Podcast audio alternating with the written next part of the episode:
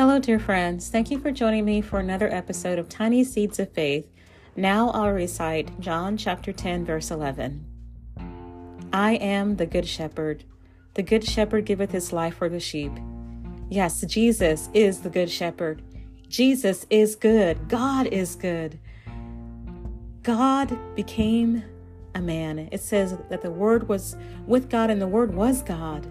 It says the Word became flesh and dwelt among us. In the beginning was the Word, and the Word was with God, and the Word was God. He was with God in the beginning. Hallelujah. God the Son came down to earth and he gave his life for our sins. For God so loved the world that he gave his only begotten Son, that whoever believes on him should not perish but have everlasting life. Jesus is good. Jesus is the good shepherd. And the good shepherd gave up his life for the sheep. And Jesus is not dead. He is alive. God is not dead. He is alive. On the third day, Jesus was raised from the dead. And he is at the right hand of the Father, now and forevermore. Hallelujah. And he's making intercession for us. He is still watching over us. He is still our good shepherd. He's the good shepherd to those who follow him. If you are a sheep, then you follow Jesus. Hallelujah. Sheep follow how the shepherd leads. And the Lord Jesus is our shepherd, and he's watching over us from heaven at the right hand of the Father. And the Bible says that He always lives to make intercession for us. He's always watching over us and praying for us. He's always taking care of us. He is our good shepherd. He gave His life, but three days later, He was raised from the dead. He's no longer in the grave. Hallelujah. Jesus is alive. He's alive forevermore.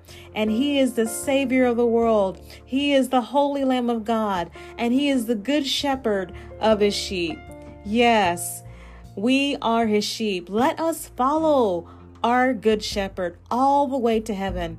We must follow. He will not force us to follow. If we are his sheep, then we will follow him one day at a time. Jesus said that we must deny ourselves, take up our cross daily, and follow him. Following the Good Shepherd requires denial of our own wants, of our own ways, of our own desires and and it requires taking up the cross uh, not shying away from suffering.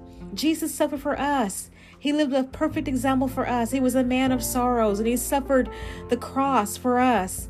And we must be willing to suffer for jesus christ. Hallelujah. Let us take up our cross daily.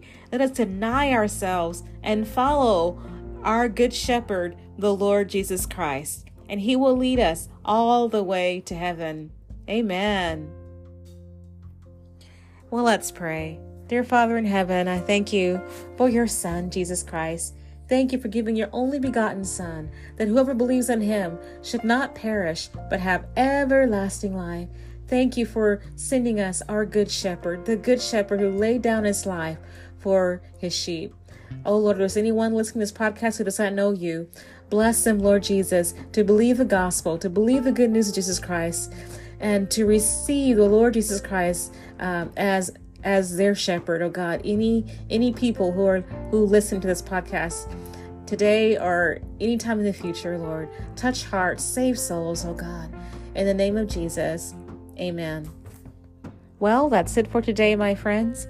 May God bless us and transform our lives as we read, meditate, study, memorize, and obey His Word. Goodbye for now. See you next time.